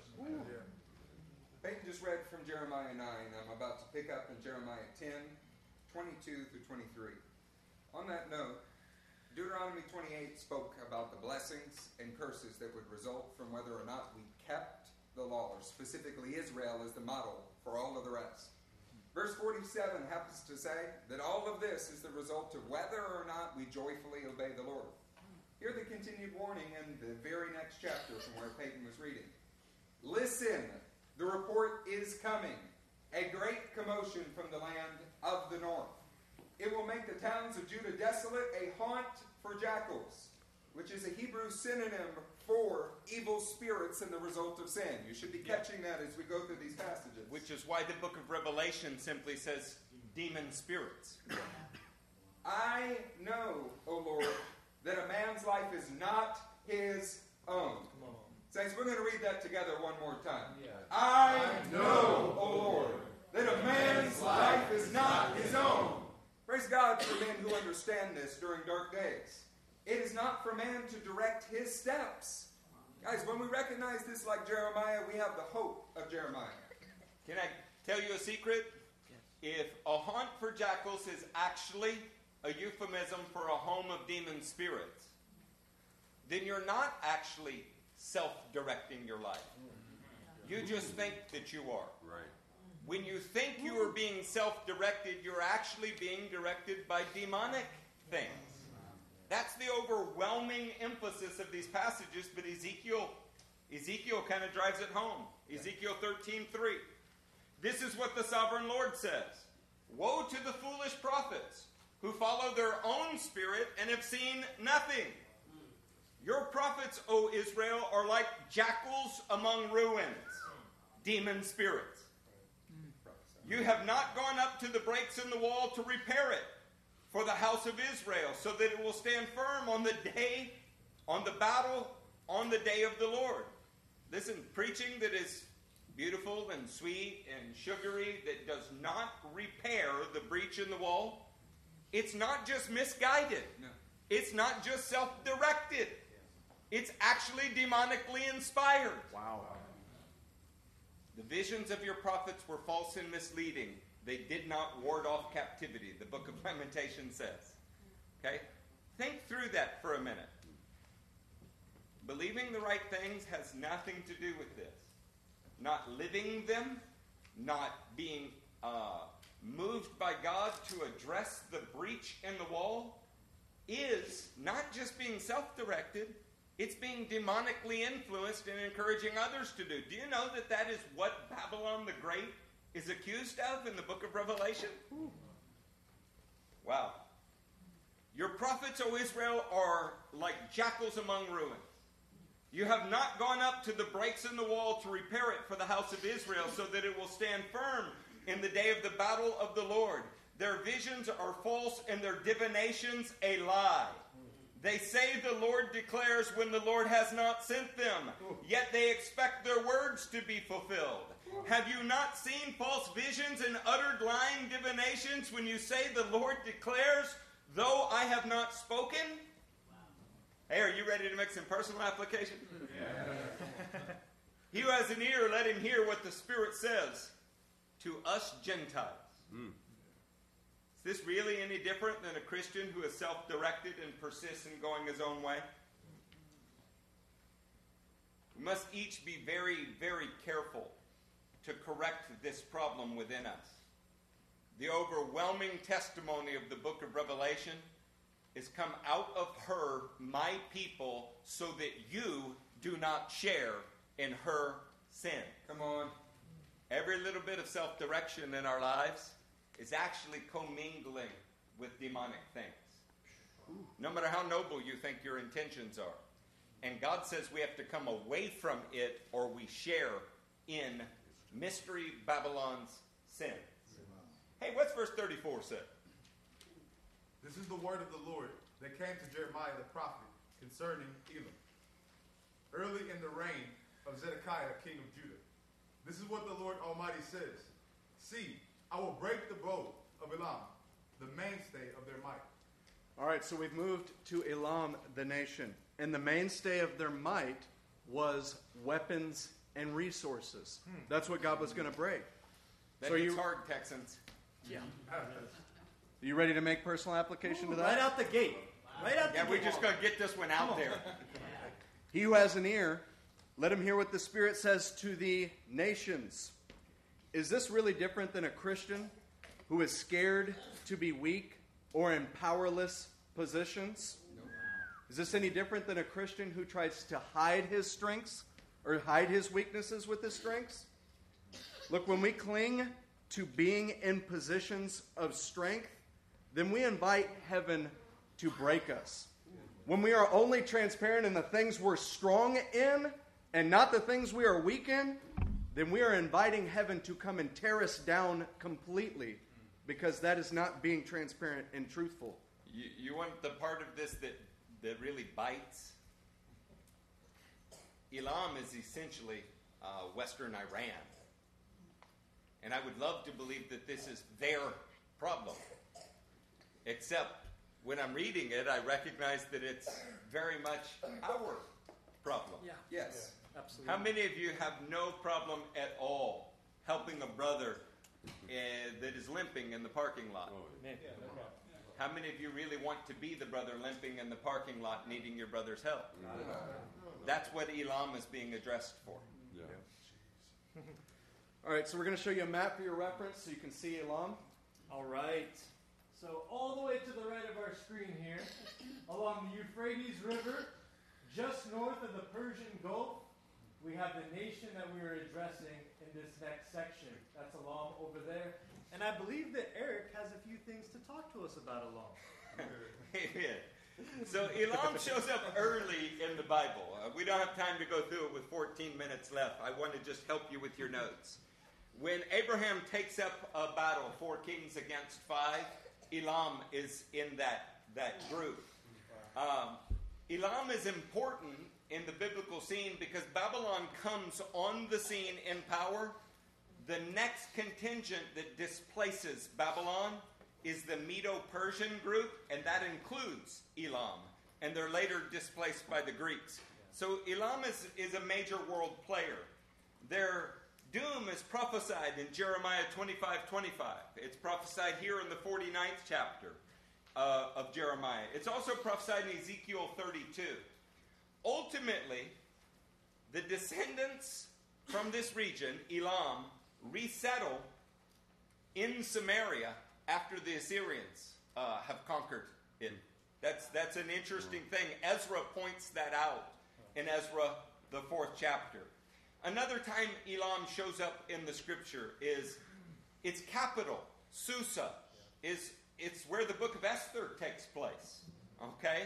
Elamites, though, are also mentioned.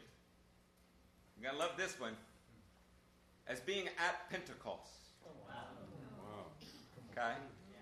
El- Elam is not a, a lost cause. No. The largest, fastest growing church in the world, and maybe the most Israel focused church in the world, is right now in Elam. Okay? Or better said, Western Iran. If, uh, if you really want to dig into something special that we don't have time for, one of the basis of all real serious, serious understanding of spiritual geography comes from Daniel 10.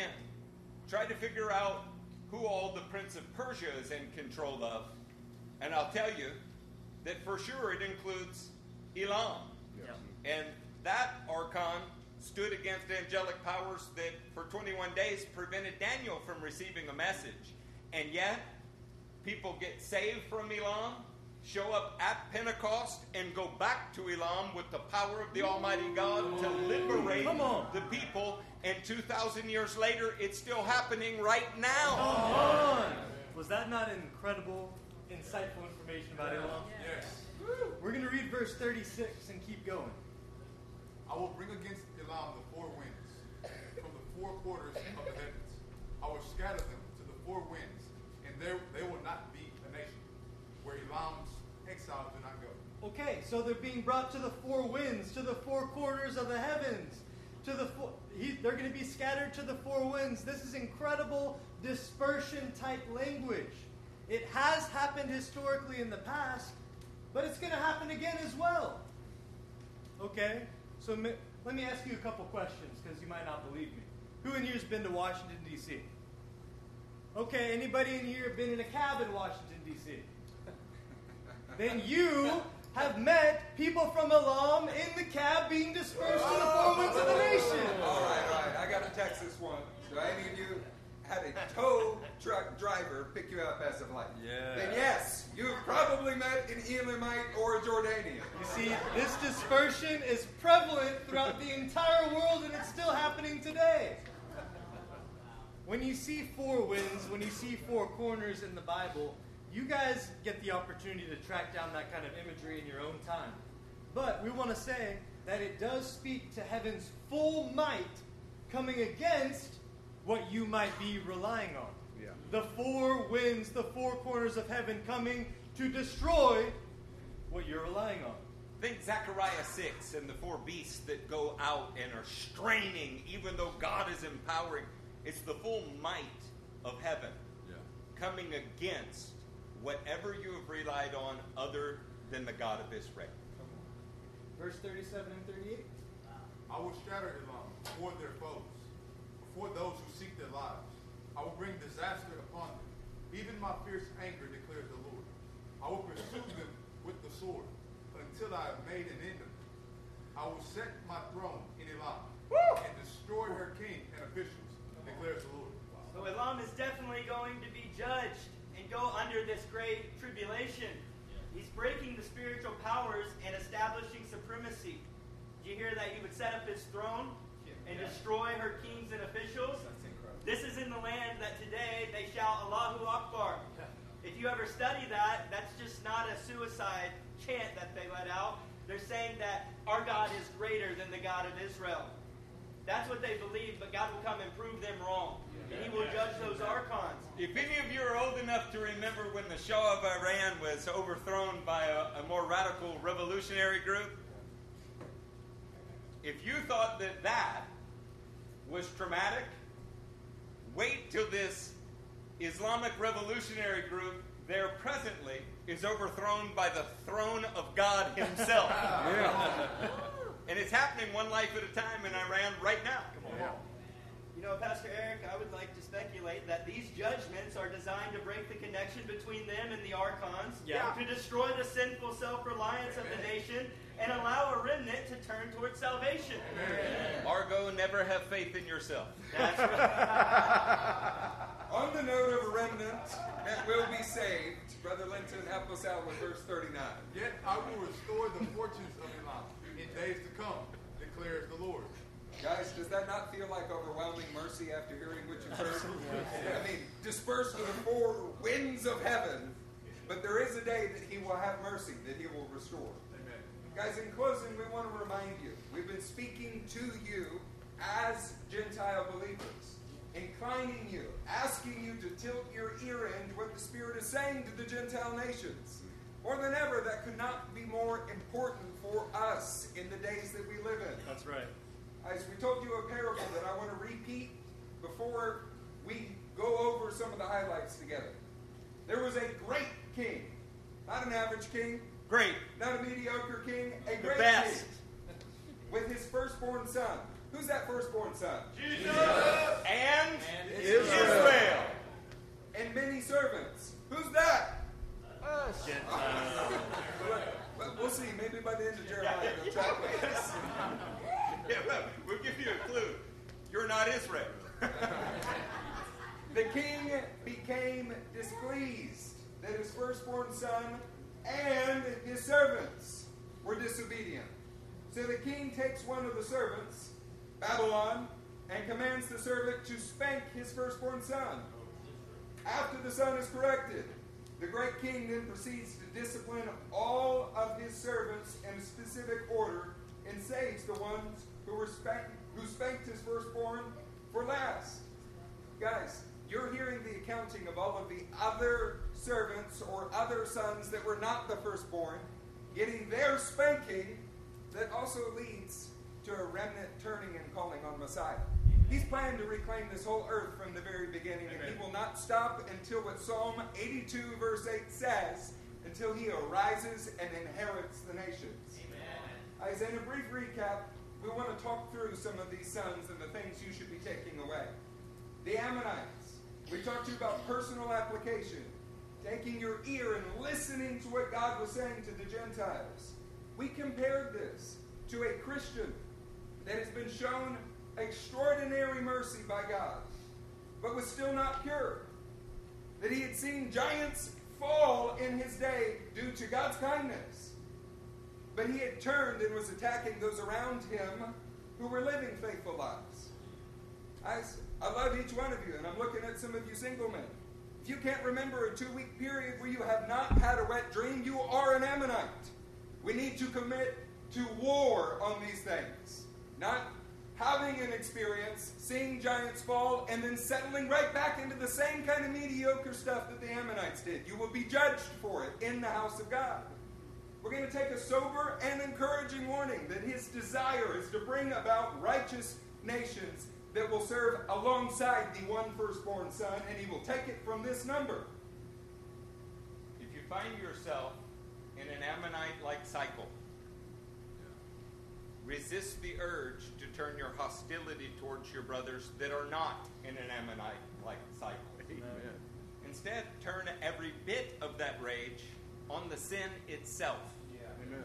Because you can't change God's standard. You can only ask God to change you so that you can meet that standard. Reflecting on Edom, we looked at Edom like a Christian who does not truly embrace his calling because he's envious of something that someone else is called to do. And we also looked at Edom as men who are holding titles that God did not give them. The most damaging thing about looking at Edom, looking at Esau, is that he was his own God. Church, we need to be warned. You don't choose your calling. No. You don't choose your own activities. No one is better than another. There are just men who believe they have received from heaven and are satisfied, and men who are not. And they spend the rest of their lives trying to aim at something that God didn't want to give them. It's an unhappy life. It makes everybody else unhappy who is around you. Be content with where your boundary lines have fallen Yes. and do it to the very best of your ability, and you will be able to avoid the Esau like spirit. We then looked at Damascus, and we compared this to a Christian who had been ordained to lead his family, to minister in his workplace, and to be a light to his neighbor. We saw that this represents us who have been entrusted with authority from the God of Israel, but what we have done with that, that God has entrusted us with, well, it doesn't quite compare for the reason why he entrusted that with us. It's common for believers to feel shame when we're being confronted with the fixed stare of the prophet. But that's not nearly as important as actually amending the behavior and beginning to walk in what God has entrusted you with. Church, there is no time. If you've been ordained in a home to lead a home, if you've been ordained to minister in a workplace, or to be the light to your neighbor, and that leaves none of us out, there is no time to waste. That is a God ordained task that He has given you that He expects a return on. And if you want more insight into that, read the parable of the talents. What did He tell the servant that did nothing with what was entrusted to him? Wicked, lazy servant. He called him wicked. See, it's not what we believe that makes us righteous, it's what we do with what we've been entrusted with. Our next one was Kedar. Kedar personified the Christian in self reliance, his own self confidence. Just like the camel, so many times self reliance, self confidence in ourselves is the biggest unclean animal in our own lives. We can spend all of our time straining out gnats, the little things that we're good at. We're good at, right? The things that we think that we have mastery over and we want everybody else to see.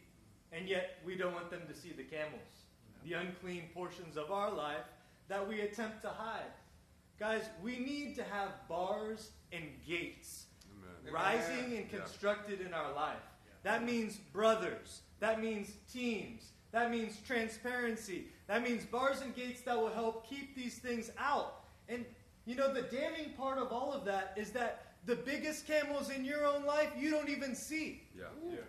You can't see the biggest unclean areas of your life without the bars and gates of your brother saying, Hey man, you got a camel in your eye, dude, and if you don't get that out of here, then something bad, something worse is going to happen to you. We need to have these bars and gates enacted in our lives now so that we can get these, these areas of impurity out of our lives. That's a good word. Next, we talked about Hazor, and we liked it, likened it to a Christian who is self directed and persistent in going his own way. Listen, the reason you go your own way is because it's easier than what the Lord asked you to do. Yeah. But that does not annul the things that He made you for. You just have to face it and prove, prove faithful with those talents that He's put in your hand. Mm. Yeah. We have a couple minutes. I just want to share something my pastor shared with me that I share every chance I get. Always be the man who is willing to try and fail, then fail by not trying. Amen. Self directed, you will always do what you know you're capable of. But when you get in a team and you're directed by the community of believers, you'll accomplish everything that God can ask you And you'll have a return for the things that He invested in you. Amen. Our final nation was Elam, whose mainstay was the bow and their resources, their weaponry, and their ability to provide for themselves. Now, it's interesting how the Holy Spirit arranged the order of the nations. Mm-hmm. Yeah.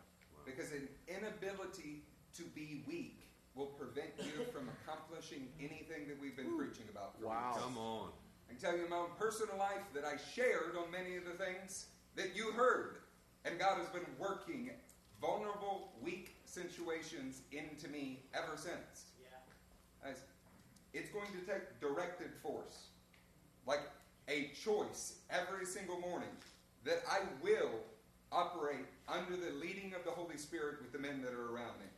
You're going to have every reason in the world not to be in a weak position with the men on the other side of the room. Not to be in a weak position at work, but this is what God is calling us to. He is breaking the bow of our own dependency, our own self sufficiency, so that we can turn to real dependency on Christ and actually accomplish the things we've been preaching about, Yes. not merely aspire to them. We will be what we are preaching. It is going to happen in every man in this room, but the moment that we turn and realize weakness is the only way to get there, and you must pray and begin to expect it. Prepare your households for it. We're going to turn this meeting over to the pastors, and as they're making their way up here, I wanted to say how proud I am of this church. It's been an extraordinary journey to go from drug addicts and, uh, well, not, not the kind that everybody dreams about building a church around, to where we're standing today.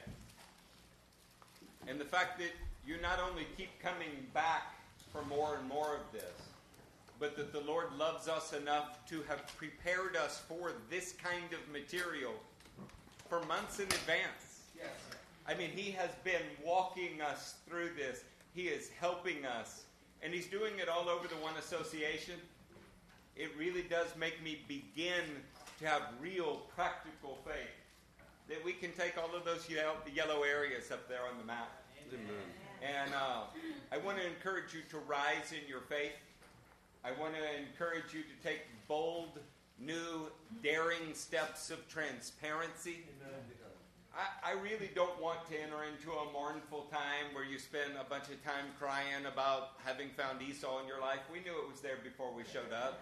It's, it's there in our life too. I really would like to rise up in tremendous faith that our Father is teaching us and that we can, will, must, are going to win.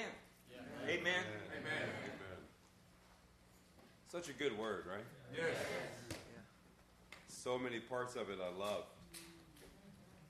One thing that keeps repeating in my mind is the call to let him who has an ear hear what the Spirit says to the churches.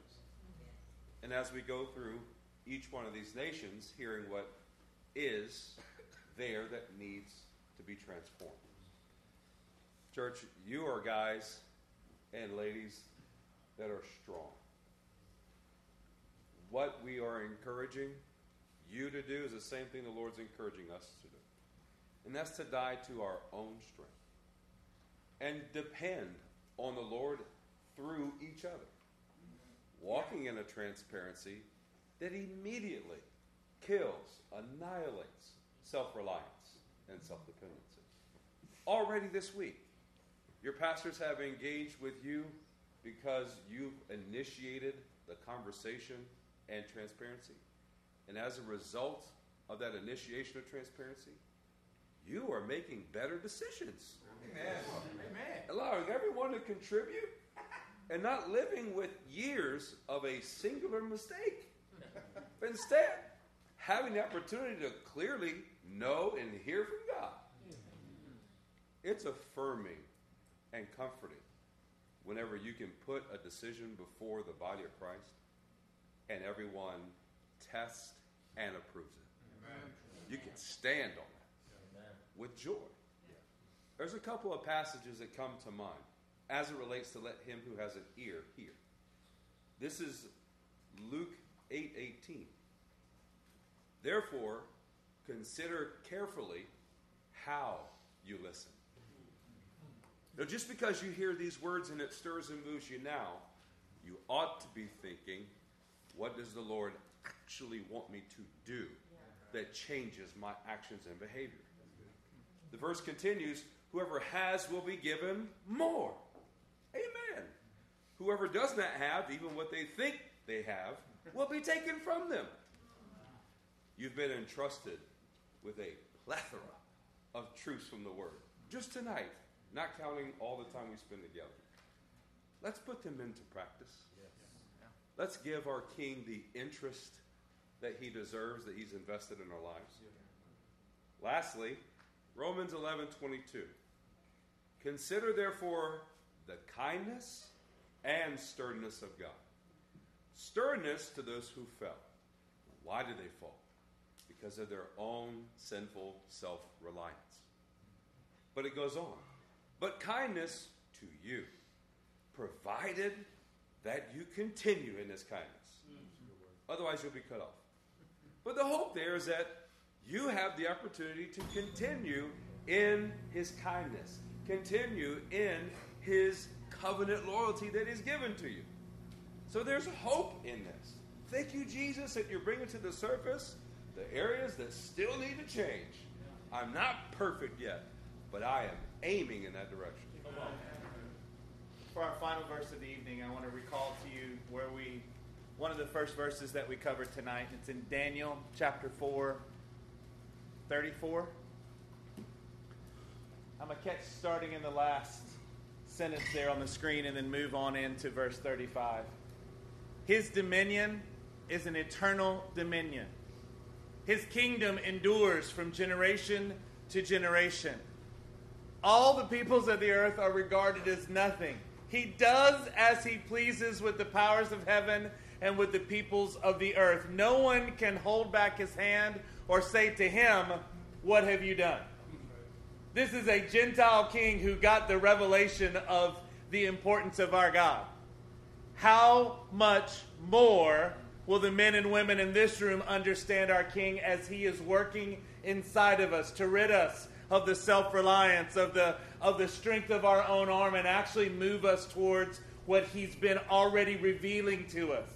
Stand to your feet now so that we can pray together and joyfully and victoriously trust that what God has already started in us whether it's the purity that we need whether it's the getting rid of self-reliance or self-confidence or being our own God or relying in our own strength and not wanting to be in weak positions Whatever it is that God is working on you, He's showing it to you so that you can get this kind of revelation, so that you can understand our God does as He pleases, and it is pleasing to Him to strengthen you in this room. Mighty God, we love you. God, we honor you. Move in the hearts of your people tonight, Mighty One. Lord, that we will entrust ourselves to you not just hear words, but Lord, we will amend our behavior and we'll do it now. Raising our eyes to the heavens, Lord, to be empowered by your Spirit, to be joyful as those around us are being blessed. Lord, never, never being jealous of someone else's call. Lord, that we can entrust ourselves to you and that what you have spoken to the nations, Lord, we will have ears to hear we will have hearts to respond, and we will entrust that your power will help and achieve your purpose, not only in our lives, but in this church and in the nations of the world. Lord, we love you and honor you. In Jesus' mighty name, amen. amen.